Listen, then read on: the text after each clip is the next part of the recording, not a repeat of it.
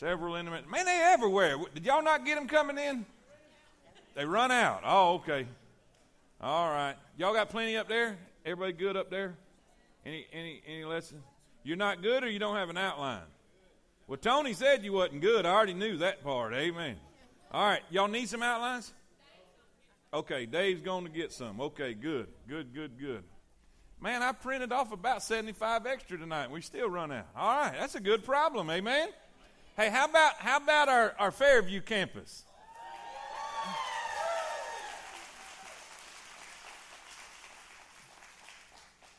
I told him in the staff meeting, if we can get at least 40, we'll be doing great. There's over 100 people in there.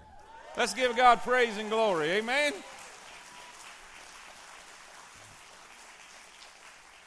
I, I don't know about y'all, but I'm still not over that. Amen? God is doing some great, great things. And that leads us to tonight. That leads us to the lesson tonight. I'll be honest with you.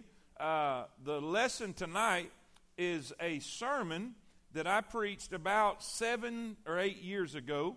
Uh, and I took that sermon, and I had to do it in about 30 minutes, and I took it and made a lesson out of it. I made a, a, a really a message that where we could sit down and talk about it. We've got we've got time to deal with it. Uh, I didn't have the time then, so I had to go through it kind of quick. Uh, but this time we're going to go through it, and it's really important uh, for what God is doing and what God has done. It's very easy. Uh, and I, I, hope we never get this, and I'm not saying we are. This is just preventative maintenance. How many of y'all know an ounce of, prevent, ounce of prevention is worth a pound of cure? That when God puts his hand on something, it's very easy to get arrogant. It's very easy to, to lose sight of the fact that it's not us that did. It wasn't, it wasn't what we did that packed that place out Sunday. It was God's hand. It was God's favor. And, and, and we got to understand that. We got to keep that in mind. Uh, because if we don't, uh, God has a way of bringing you up, but He also has a way of bringing you down. If you get, uh, how many of you ever heard the phrase, too big for your britches? God has a way of fixing that problem, amen? And, and I don't want to have to fix that problem. I want God to be able to p- bestow His blessings on us and His favor on us and, and us to keep a right mentality about it and a right attitude about it. So we're going to look at this uh, thought today. If you'll look with me in Luke 22, uh, Luke chapter 22, we're going to look at the same story through different gospels. Uh, uh, we're going to look through Luke first, start there, and look at some of the other Gospels, but at the same uh, story, what Matthew said about it, what Mark said about it, and, and see what we can glean from this tonight. Isn't the Lord good? All the time. He is good. I need your prayers. I pray that you'll just, just pray that I'll help you. I, I, I read a statement today uh, that really uh, really challenged me, and, and, and man, I, I, I pray that I can, I can live up to it. Uh, the phrase said this, the, the, the quote was this uh, uh, Do you love preaching more than the people you're preaching to? Let me say it again. I hope I said it right. Do you love preaching more than the people you are preaching to? In other words, the act of preaching. Do you love the act of preaching more than the, than the people in other words, do you have the people in mind when you are delivering the message, when you're delivering the sermon? And man, I thought about that all day long, and I, I, I want you to know I, I love you. And I, and I want to do everything I can in every message I preach to build you and better you and challenge you, and so we could be better people. So y'all pray that I'll be able to do that tonight. And all God's people said. Luke 22, uh, Luke 22 and let's skip, I, I, I put 31 on your notes, but let's go up to verse 24. Let's go up to verse 24 because that, kind of sets the tone uh, for the purpose of the message. It says, and there were also, this is, this is after, this is after the, the, the, the, the, the Lord's Supper in the upper room. If y'all remember, right before the Lord was crucified, he took the, he took the disciples and they had a, a last meal. They had the, the Lord's Supper. And, and, and that's when Jesus got down and washed their feet. How many y'all know what I'm talking about? He got down and humbled himself and washed their feet and gave them a, a, an object lesson in humility. And even after that, even after that, they got issues. And they're arguing over who's going to be the greatest. Even after one of the greatest examples of humility the greatest lessons in humility, and they're still arguing over who's going to be the greatest. Now let's look. Now, now before you get too hard on the disciples, uh, we can be hard headed too. Amen. Look what it says. It says, And there was also a strife among them, which of them should be accounted the greatest. And he said unto them, The kings of the Gentiles exercise lordship over them, and they that exercise authority upon them are called benefactors. But ye shall not be so. But he that is greatest among you, let him be as the younger, and he that is chief as he that doth serve. For whether is greater, he that sitteth at meat, or he that serveth? Is not he that sitteth at meat? But I am among you as he that serveth. And he said, now, now, your writing is red, so that's Jesus talking. And Jesus says, I'm the king, I'm your master, I'm your Messiah, I'm your Savior, but look what I'm doing. I'm here as the servant. Ye are they which have continued with me in my temptations. And I appoint unto you a kingdom, as my Father hath appointed unto me, that ye may eat and drink at my table and in my kingdom, and sit on the thrones judging the twelve tribes of Israel. And the Lord said, Simon, Simon. Now, anytime the Lord says something twice, that means pay close attention. Because what I'm telling you is important. Now, you got to understand this. How many of y'all know when, when, when, uh, when, when your, your parent calls you by your middle name?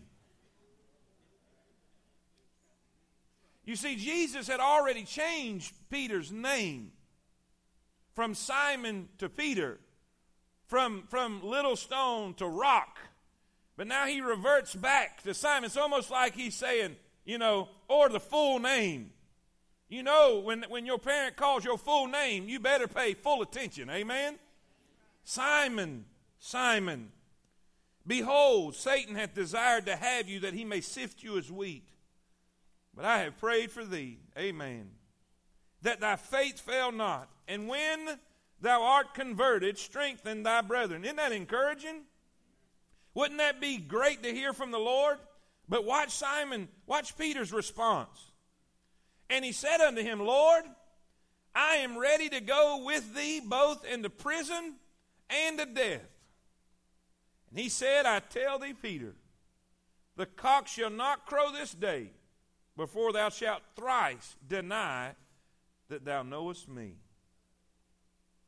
in another verse, in another verse in Mark 14, when Jesus told Peter these things, the Bible says, But he spake the more vehemently, If I should die with thee, I will not deny thee in any wise. Likewise also said they all. Let's pray. Father, thank you, Lord, for your blessings, your, your kindness. Thank you for forgiveness.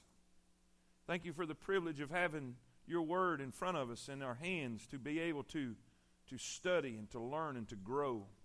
I pray that you'll just guide and help us today. I pray your perfect will be done. Lord, give us what we stand in need of. In Jesus' name, amen. Amen. If you will remember, I'll get this thing right in just a minute. It keeps falling off my ear. Uh, when we originally did this sermon, we gave you the illustration of uh, the, the rumble in the jungle. How many of y'all know what I'm talking about? The rumble in the jungle. We know this is the boxing match between George Foreman, which at that time was the heavyweight champion of the world, and Muhammad Ali, who was coming and, and, and trying to have a return uh, back after he had had his belt stripped from him. And in uh, October 30th, 1974, this big match, supposed to be the match of the century, took place. Uh, all the sportscasters were saying Muhammad Ali was too old. He, he, he, he, he was washed up. Not necessarily washed up, but he just, there's no way he could, he could even stay in the ring with George Foreman. George Foreman was a massive human being. He was powerful. He was strong. He was just, he was just a bull in the ring and and all the commentators I, I, even watched some of them today. I, I, I, watched some of the interviews that took place with howard cosell and different ones that were interviewing him and and and what was going on and taking place. And i watched i watched an interview with george foreman himself and uh, and they were asking him what was his plans in case he he uh, he was to lose. And and this is george foreman's response. He said i beg your pardon. I beg your pardon He said, Well, if you was to lose, and he tried, and, and the reporter tried to finish his statement, and he said, I beg your pardon. He said, So you don't think you're going to lose? There's no way I'm going to lose. No way I'm going to lose. This man's powerful. This man's strong. He's younger. Just in age itself, there was such a discrepancy between George Foreman and Muhammad Ali. And so the fight took on, and, and here we go. And y'all know the history, y'all know what happened. Uh, but, but this is the thing Muhammad Ali, he, he used a tactic that he didn't even tell his trainer about. If you will remember, he would lean against the ropes. He would lean against the ropes, and George Foreman would just punch and punch and punch and punch, and he would just take it. He would just take it. And and when and George Foreman uh, was when he was interviewed later on after this, he would say when they would get together and and and kind of tie up together in the middle of the ring, every single time Muhammad Ali was whispering in his ear, Is that all you got? Is that all you got? Keep punching, keep punching. And it enraged him to the point he just kept on and on and on and on until he gassed himself out. And at the end of the eighth round, Muhammad Ali knocked him out. Knocked him out. The one who could not be beat.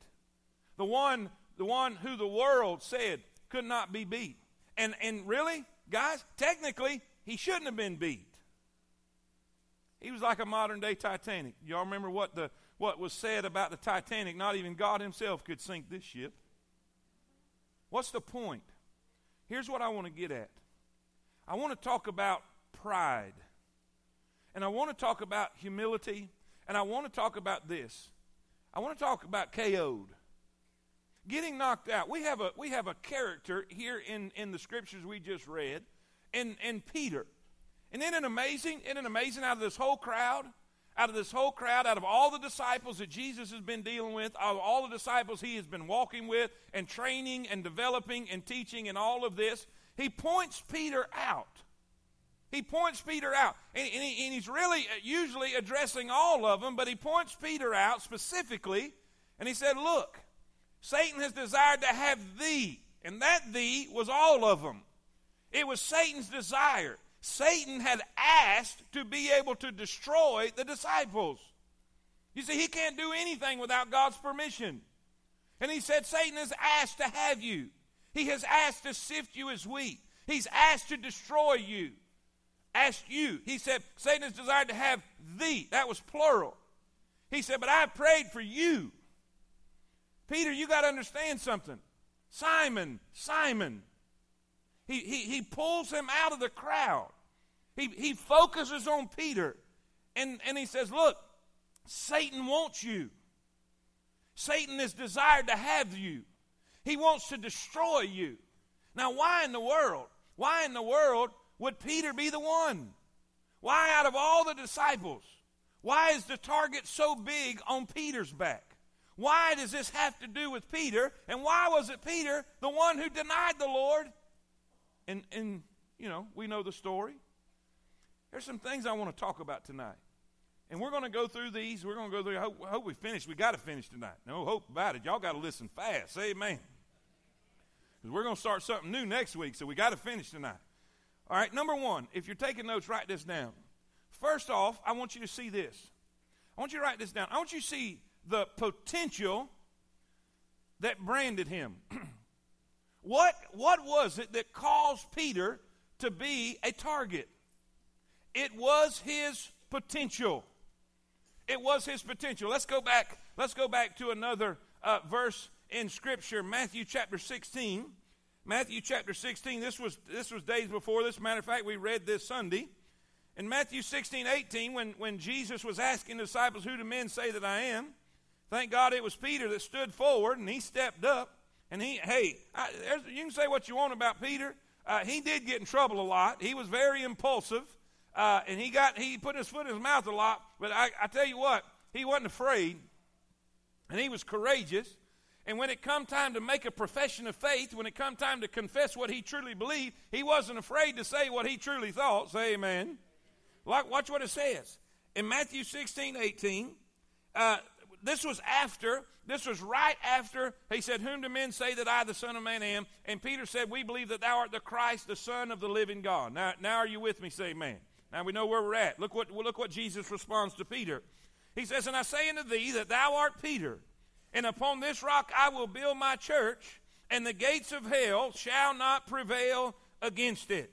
And I will give unto thee the keys of the kingdom of heaven, and whatsoever thou shalt bind on earth shall be bound in heaven, and whatsoever thou shalt loose on earth shall be loosed in heaven. So let's look at his potential minute. Two things I want to show you about Peter's potential. A, we see the potential is found in the threat he posed.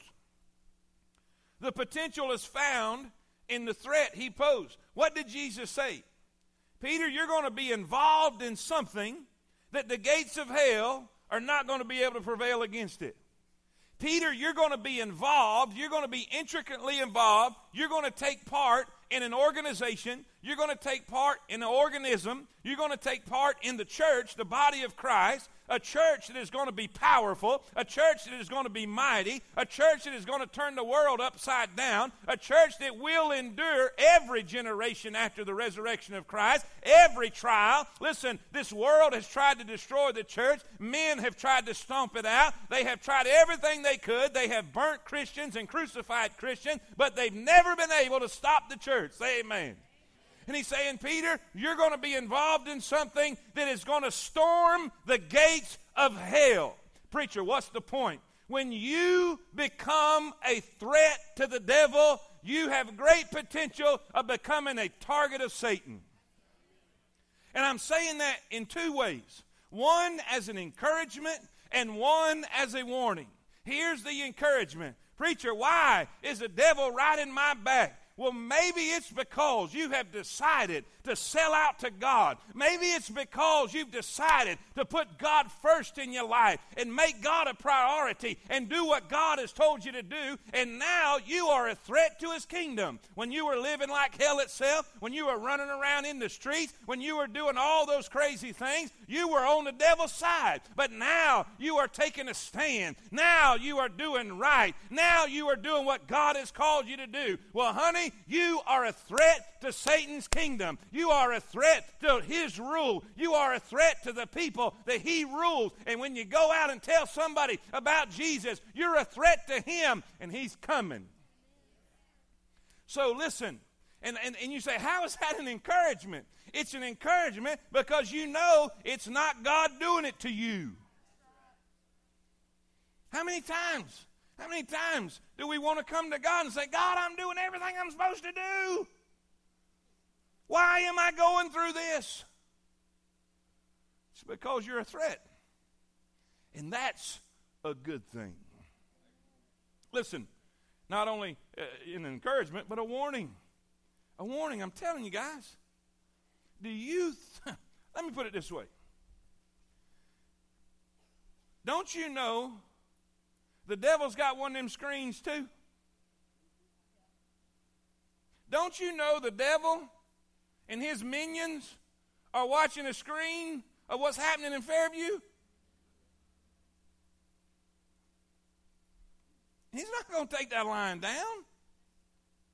Don't you know the devil was watching Sunday morning when we held up our invite cards and we prayed over those cards and we prayed for the lost people that's going to get those cards? We prayed that God would give us divine appointments. We prayed that God would give us anointing to be able to reach the unchurched with the gospel of Jesus Christ. Don't you know he saw all that? Listen, I'm going to tell you like Peter said be sober, be vigilant. Because your adversary, the devil, is as a roaring lion. He roameth about seeking whom he may devour. But he's after, he's after your potential. Your potential. Listen, his potential's found in his ability to be a threat to his kingdom. The threat that he posed. But not only that, write this down. We see his potential's found in the purpose he received. The threat he posed is in verse 18. The, the purpose he received is in verse 19. He said this, and I will give thee the keys of the kingdom of heaven. Now, look at this. If you go study Acts chapter number 8, actually, excuse me, just let's just say uh, Acts 1 through 10, you will find a central figure. You will find a central figure in the explosion of the early church in the beginning, the explosion, the going forth of it, uh, uh, Acts 2, Acts 8, and Acts 10. Now, can anybody tell me who that figure is? That's right. That's right. What was Jesus referring to? What was Jesus referring to when he said, I'm going to give you the keys to the kingdom? Well, here's the deal. In Acts chapter number 2, Peter preached a message, and thousands of Jews received the Lord Jesus Christ. The Bible says in Acts chapter 2, they gladly received his word and were baptized, and the Lord added to the church daily, listen, such as should be saved. Somebody say amen. He added them to the congregation. They received Christ. This was a Jewish congregation. These were Jewish uh, uh, uh, believers now in Acts chapter 2. But then we find in Acts chapter number 8, we find a Samaritan. A Samaritan which was half Jew and half Gentile. And, and, and Peter was instrumental in bringing them into the kingdom. But then in Acts chapter number 10, we find Cornelius, which was full blooded Gentile. And we see that Peter was instrumental in bringing them into the kingdom. Now the church is one. It is not Jew and Gentile anymore. It is one man, the body of Christ. Are y'all with me? And Peter was used mightily and great. God had a purpose for his life. And that is awesome and that is great. But you got to understand your purpose will become a target. You have a purpose. You have a designed purpose by God. God has great. How many y'all, I, was studying this and I was thinking about this word. How many y'all seen that, that commercial with Pinocchio and he's looking out saying, You have potential, you have potential, you have potential, and his nose is growing the whole time?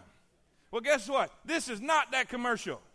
I want everybody to know you got potential, and you got potential, and you got potential. Mr. Brown, you got potential. You, the devil's going to tell you you don't. The devil's going to tell you you can't make a difference. Let me tell you something. Peter denied the Lord three times. He wasn't nothing but a cussing heathen and a fisherman, and he wanted to go back on God. He messed up a lot of things, but guess what? He was still used by God. Somebody ought to shout glory right there. He was after his potential. It wasn't he was such a better person than the rest of the disciples. John was the one closest to Jesus. John was the one that had such an intimate relationship with Christ, he would, he would put his head on the Lord just to hear his heartbeat. He was so close to Christ that, that Christ entrusted his own mama with John. When he died on the cross, he said, Take care of my mama. Now, you know you close somebody when you trust your mama with them. But guess what? That's not who, that's not who Satan targeted. Because he was after his purpose, he was after his potential. I don't know if you understand this or not, but you're in a place, and I'm not saying this arrogantly. Matter of fact, this scares me. You're in a place that's got incredible potential to make a difference in this world. Let me tell you something. I told you this before. I hope y'all remember this. Maybe you don't.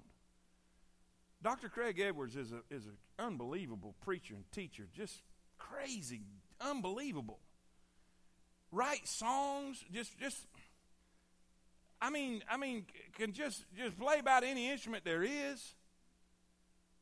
Got so much talent. And and this is what he said to me.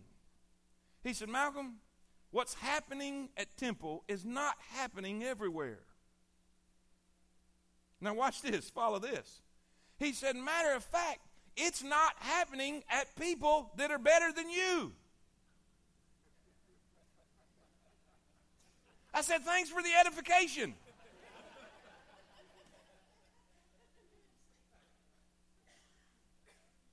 I'm his son in the faith. He can talk to me however he wants to talk to me. He said, Son, it's not because you're a good person. He said, I love you like my own son. He said, I think you're a great person. He said, There's, there's, there's, there's probably better preachers and there's probably better pastors that it's not happening. And I said, You know, you're right. I know that. I get that. I understand. And this is the point he made. He said, Son, what God is doing over there is not for you. God has always got a bigger plan. I mean, here's the, here's the, here's the, the illustration. How many of y'all remember a man by the name of Joseph? he gives Joseph a dream, right? In the dream, he's going to rule over his brethren. He's even going to rule over his mother and father. Now you think now, now in Joseph's 17 year old self, woo, look at what I'm to be able to do. But you know what? It wasn't for Joseph. It wasn't because God just loved Joseph so much and he just had all that favor. He did love him, he did have favor on him, he did bless him. But listen, he had a bigger picture, and that was saving the nation of Israel. And the bigger picture than that is he was saving the lineage and the line of Jesus Christ through the nation of Israel. You see, this, this whole ruling on the throne thing is not for Joseph. See, God's always got a bigger plan. And here's my point. This whole thing that God's doing here, I, I, don't, I don't know. I don't know of a church the size of our church that's planted a church like we planted and had 600 people the first day. That's ridiculous. That has made us do all kind of different planning that we didn't plan on planning.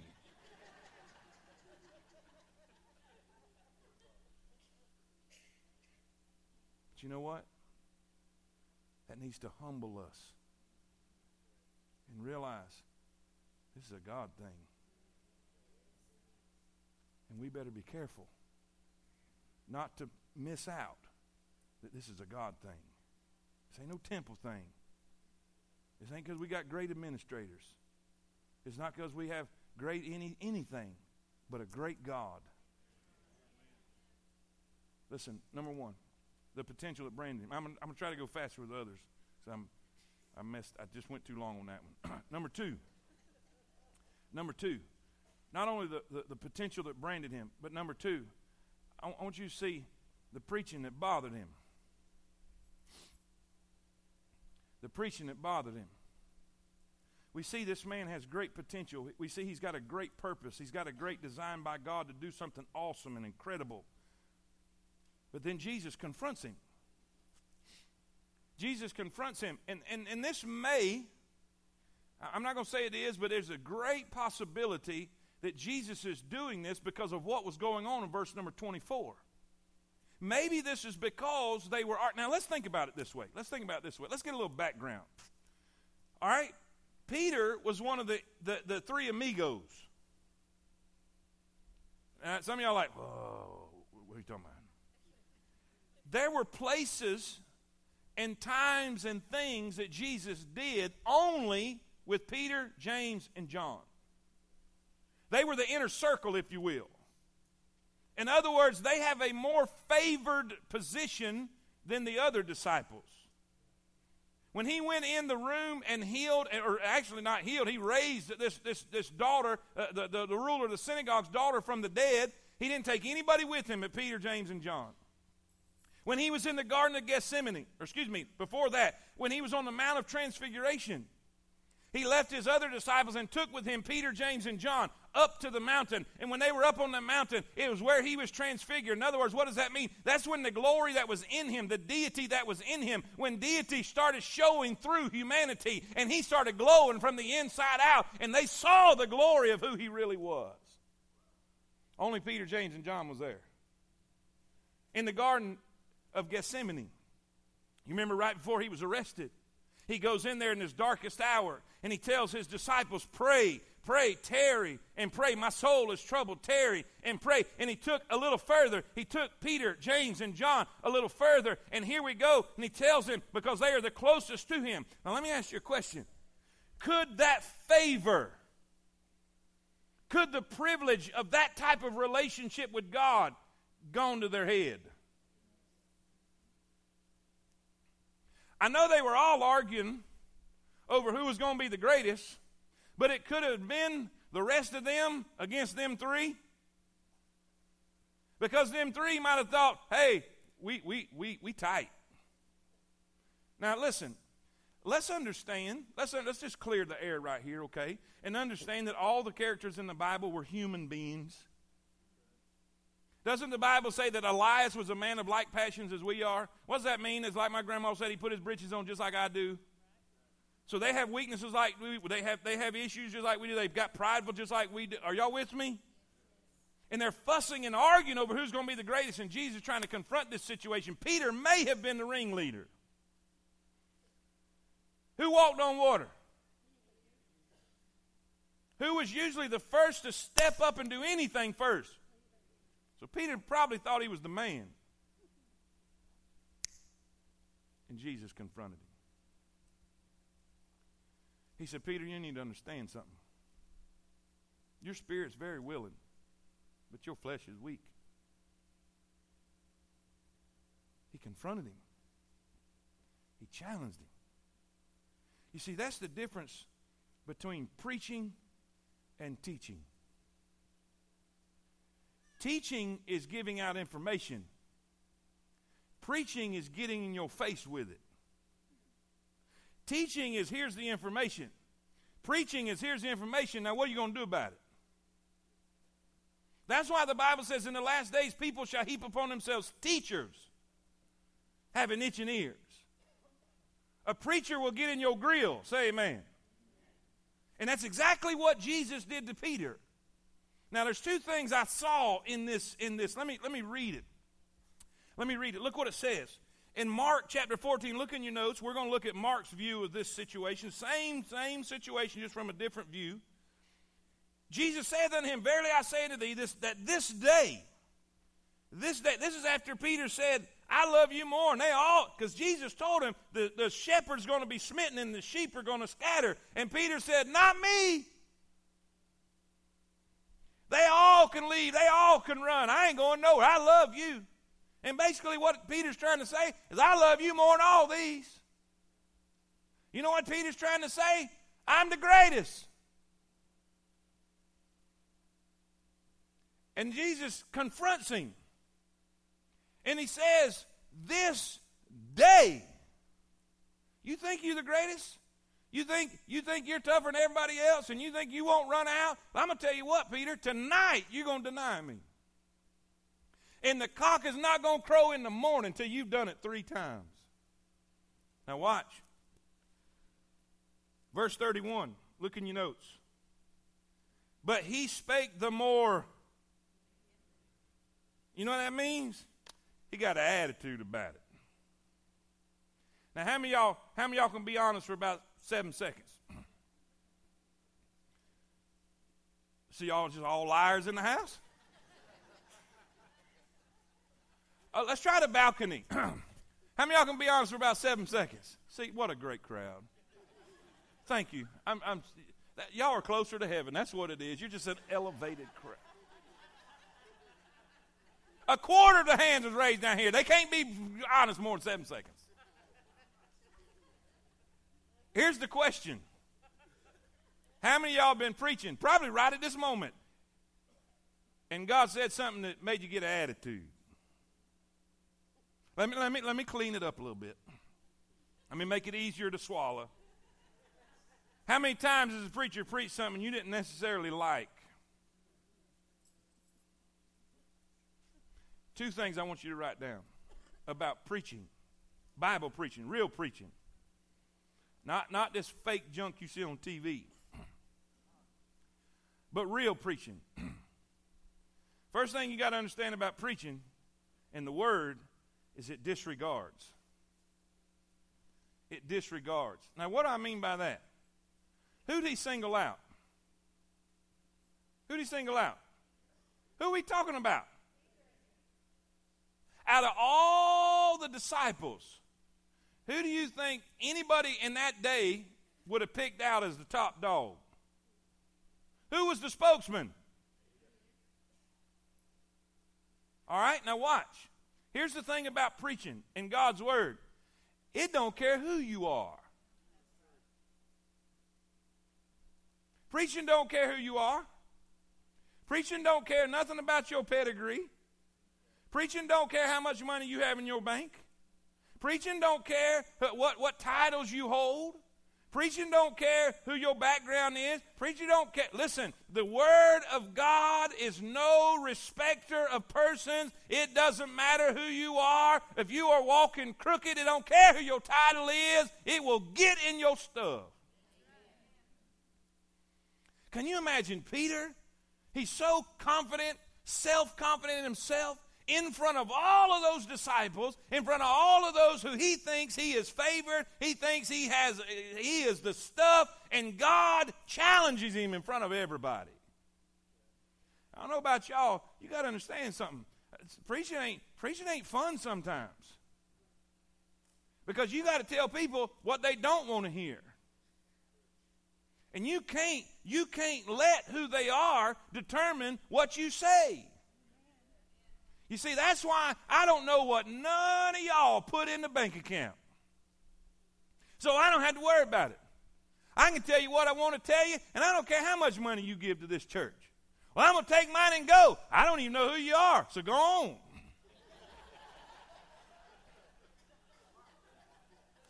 well, what if you what if you upset the big tithers? I don't know who they are. So I can say anything I bless and well please and what God tells me to do.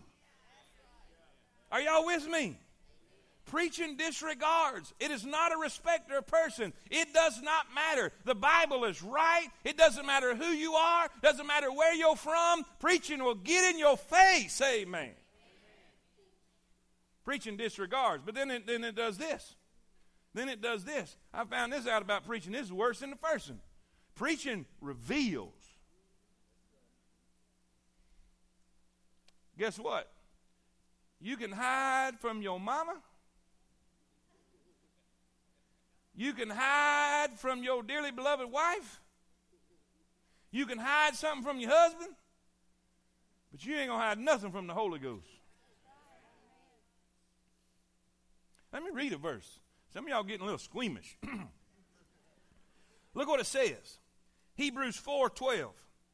For the word of God is quick. That means alive. And it's powerful. And it's sharper than any two-edged sword, piercing even to the dividing asunder of soul and spirit, and of the joints and marrows, it is cerner of the thoughts and intents of the heart. You see, all we can see is the outside, but God can see the heart. Neither is there any creature that is not manifest in his sight, but all things, say that with me, but all things are naked and open under the eyes of him whom we have to do. What are, what are you saying? I, listen, you can put a good front up to me, you can put a good front up to your neighbor, but God looks right through that front, He looks right through that facade, and He goes right to the heart of the matter, and He knows what's really in you. And when He confronted Peter, when He preached the word to Peter, what did He do? He told Peter the truth, and the truth revealed to Peter who He really was. That Peter wasn't who he thought he was. That Peter wasn't as strong as he thought he was. That Peter didn't have it all together like he thought he did. Now, let me say this. Let me say this, and I hope y'all get this. There are times that we are just like Peter, that I think I got it all together. And I truly believe. I don't believe Peter was faking it. I believe when Peter said, I'm ready, I believe he truly meant it. But the problem was, he wasn't. And when the preaching of the word got in his face and revealed to him who he really was, he didn't like it. I can't tell you how many times I've been sitting in the pew and God showed me who I really was. And I didn't like it. And see, here's the thing we got two choices in the matter when that happens, now let me say, if somebody's just up, up spouting off and being arrogant and just, you know, that's one thing. That's one thing about being angry at somebody if they're just pushing preferences or something down your throat. But if somebody's preaching God's word and it cuts you to the heart, you got two choices. You can either submit and get better, or you can get stubborn and get bitter. There's no, there's no in between. Let me, let me give you two things. Man, I'm not going to have no time. There were two, there was two situations in the book of Acts, if y'all remember. You remember when the Bible says on the day of Pentecost, when Peter got through preaching? You remember on Acts chapter number two, when, when, when, when Peter got through preaching, the Bible says that they were pricked in their heart. They were pricked in their heart. And they said, Man and brother, what must we do? And he said, he said, Repent. And you know what they did? They repented and they got saved. But how many of y'all remember there was a man by the name of Stephen? If you go look at Stephen's sermon, he preached the same sermon Peter preached. He preached the death, burial, and resurrection of the Lord Jesus Christ. But this is a difference in terminology. The Bible says when Stephen preached, they were cut to the heart, not pricked in the heart. Those who were pricked in the heart, they repented and submitted and, and believed the word and were saved and added to the church. Those that were cut to the heart picked up rocks and threw them at Stephen till he was dead. And they literally came against Stephen and bit him with their own mouths.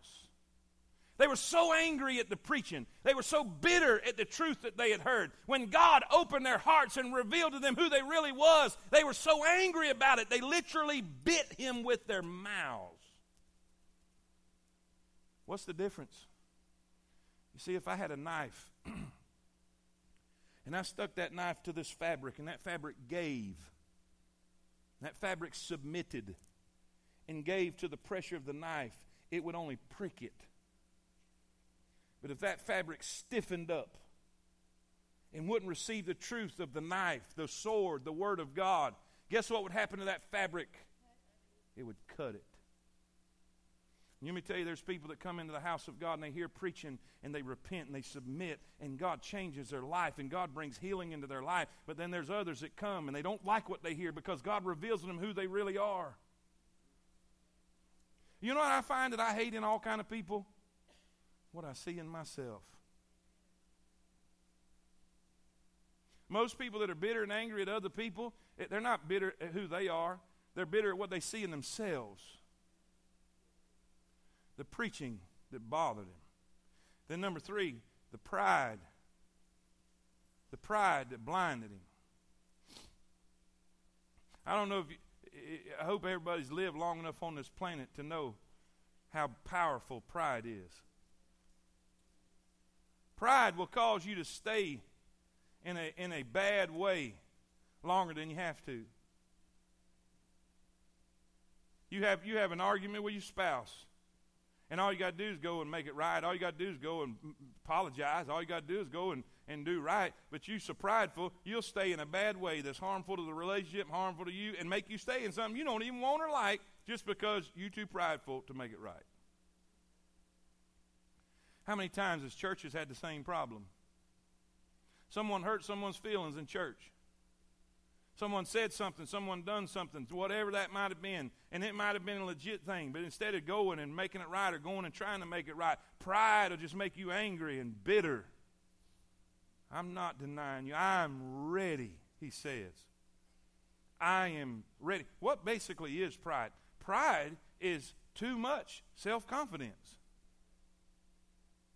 That's, that's what pride is. Pride is an over, an, excuse me, an unsafe amount of confidence in your abilities. He said, I'm ready to go even to death. And Jesus just shook his head. Pride blinded him. And he wouldn't listen. Guys, let me tell you something. And I hope you get this.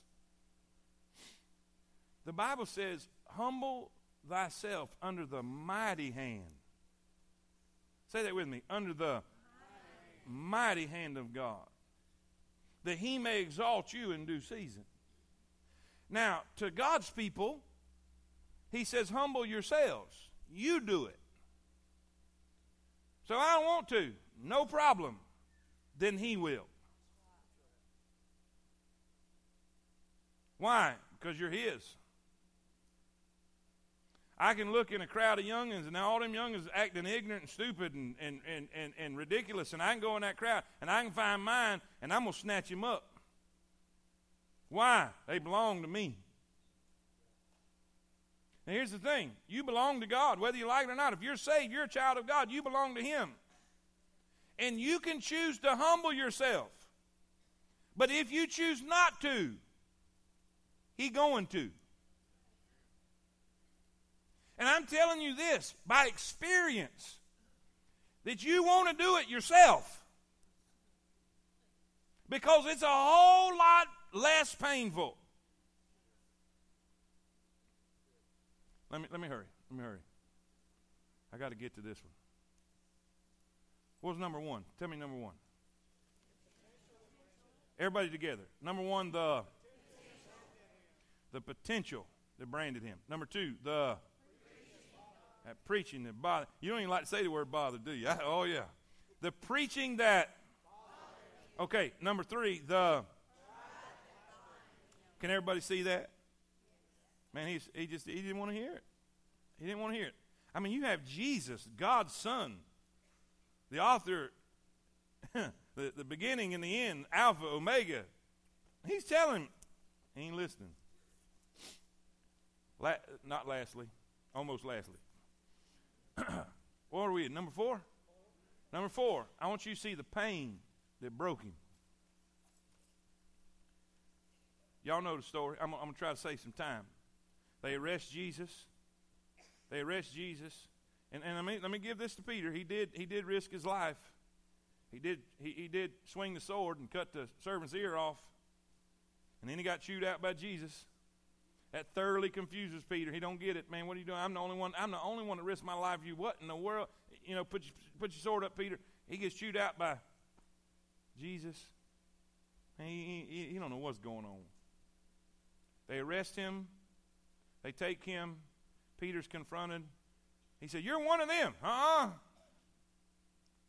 Second time, you know, hey, I'm pretty sure you're, you, you, you, your, your way you talk, you got to be. No. Third time, he even cusses. He even cusses. I don't know this man. They left him alone after that.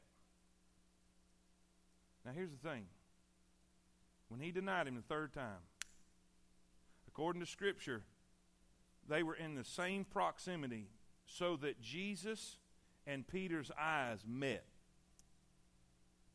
At the very moment he denied the Lord the third time, he looks up and sees Christ. And he turns and he weeps bitterly. I looked that phrase up, wept bitterly.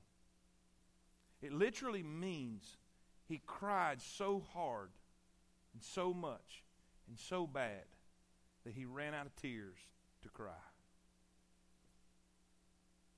He was so broken. He was so hurt. He was so broke. He didn't have no more tears to cry.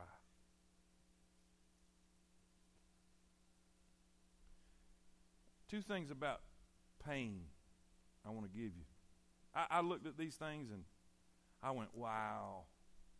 What is pain? What is pain? A, if you're taking notes, write this down. Pain is an indicator. Pain is an indicator. This, this is watch what watch what is described, medically described that pain is. Pain is there to warn an organism that something is causing them damage and that they should do something about it.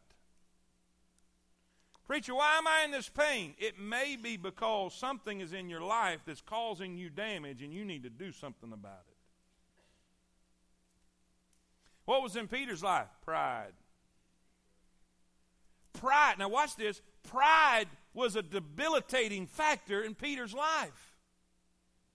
Because God cannot stand pride. What, is it, what does it say? God resisteth the proud. If God resisteth the proud, then, then, then Peter's pride in his life is damaging him. It's causing damage. Watch this. It's causing damage to his potential. It's causing a hindrance and a blockade and, and, and problems with his purpose and his potential. And God had to bring something in his life, a pain, to reveal to him and show him what's happening in your life right now is causing damage, and you need to do something about it. When you put your hand on a hot coal, those signals that run up your arm to your brain says, Dummy, that's hot. Y'all with me? That pain just signaled and communicated to you something's wrong, something is causing damage, and something needs to be done about it. Maybe you're going through a difficult situation right now. Maybe you're experiencing something that's causing pain in your life. It may just be that God is trying to use that pain to get your attention, to wake you up, shake you into reality, and tell you that you're doing something in your life that's causing damage and something needs to be done about it. This pain broke him. Satan desired, desired to have they may sift you as wheat. God allowed Satan to have a, a hand in Peter's life. God took the hands off. God took the, took the, the shield off, if you will. God took the hedge away, if you will, and allowed Satan to come in and sift Peter and cause great pain to Peter. He went out and wept bitterly, and it broke him. It broke him. Listen, pain is an indicator. But not only that, not only that, I wrote this down. Pain is a motivator. How many y'all, how many y'all grew up when they were still whipping children? y'all with me? How many y'all know what this sound is? Is anybody aware of that sound? Does it still cause you chills today? I won't even do it today. I'll pull them out one at a time just so I don't hear it again in my life.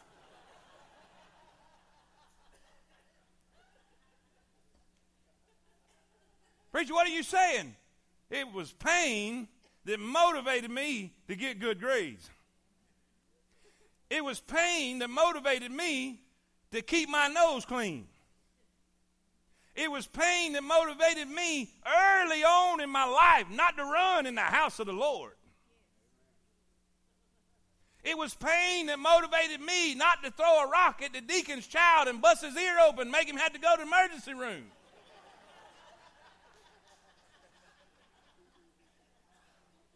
Now, before you get too sideways with me, we was all throwing. I was just better than him. But needless to say, pain helped me understand not ever to do that again. How many of y'all know God will use pain in your life to motivate you to get right? Let's hurry, let's hurry. I got to get to the last one. Let me, let me read this. pain Pain teaches us the need to modify future behavior. Despite the debilitating effects pain can have on an organism, without it, there would be no stopping people from putting their lives in health and danger. People would behave with abandon, engaging in dangerous activities without having to fear the continued pain that could follow. Don't get mad when God has to bring pain in your life because He's trying to keep you safe. Listen, when my father would say this hurts me more than it hurts you, Listen, he was trying to teach me listen, I don't want you to die. I don't want you to do something foolish and go out in the street with your bicycle and get run over by a semi. Y'all with me? Watch what, watch what the psalmist said. Psalm 119, 67. Before, say that with me. Come on, everybody. Before I was afflicted, I went astray. What happened when God had to get his attention? But now,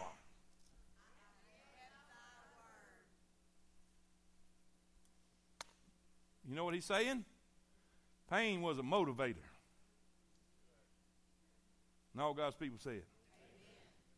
I can't leave you. I can't leave old Pete in the throes of depression. I can't, I, I, Peter, man, he had such great potential. Yeah. Can you imagine the people that, that, that knew about his potential? and knew about what Jesus said about him. And now they said, it's good while it lasted. Old Pete's a mess now.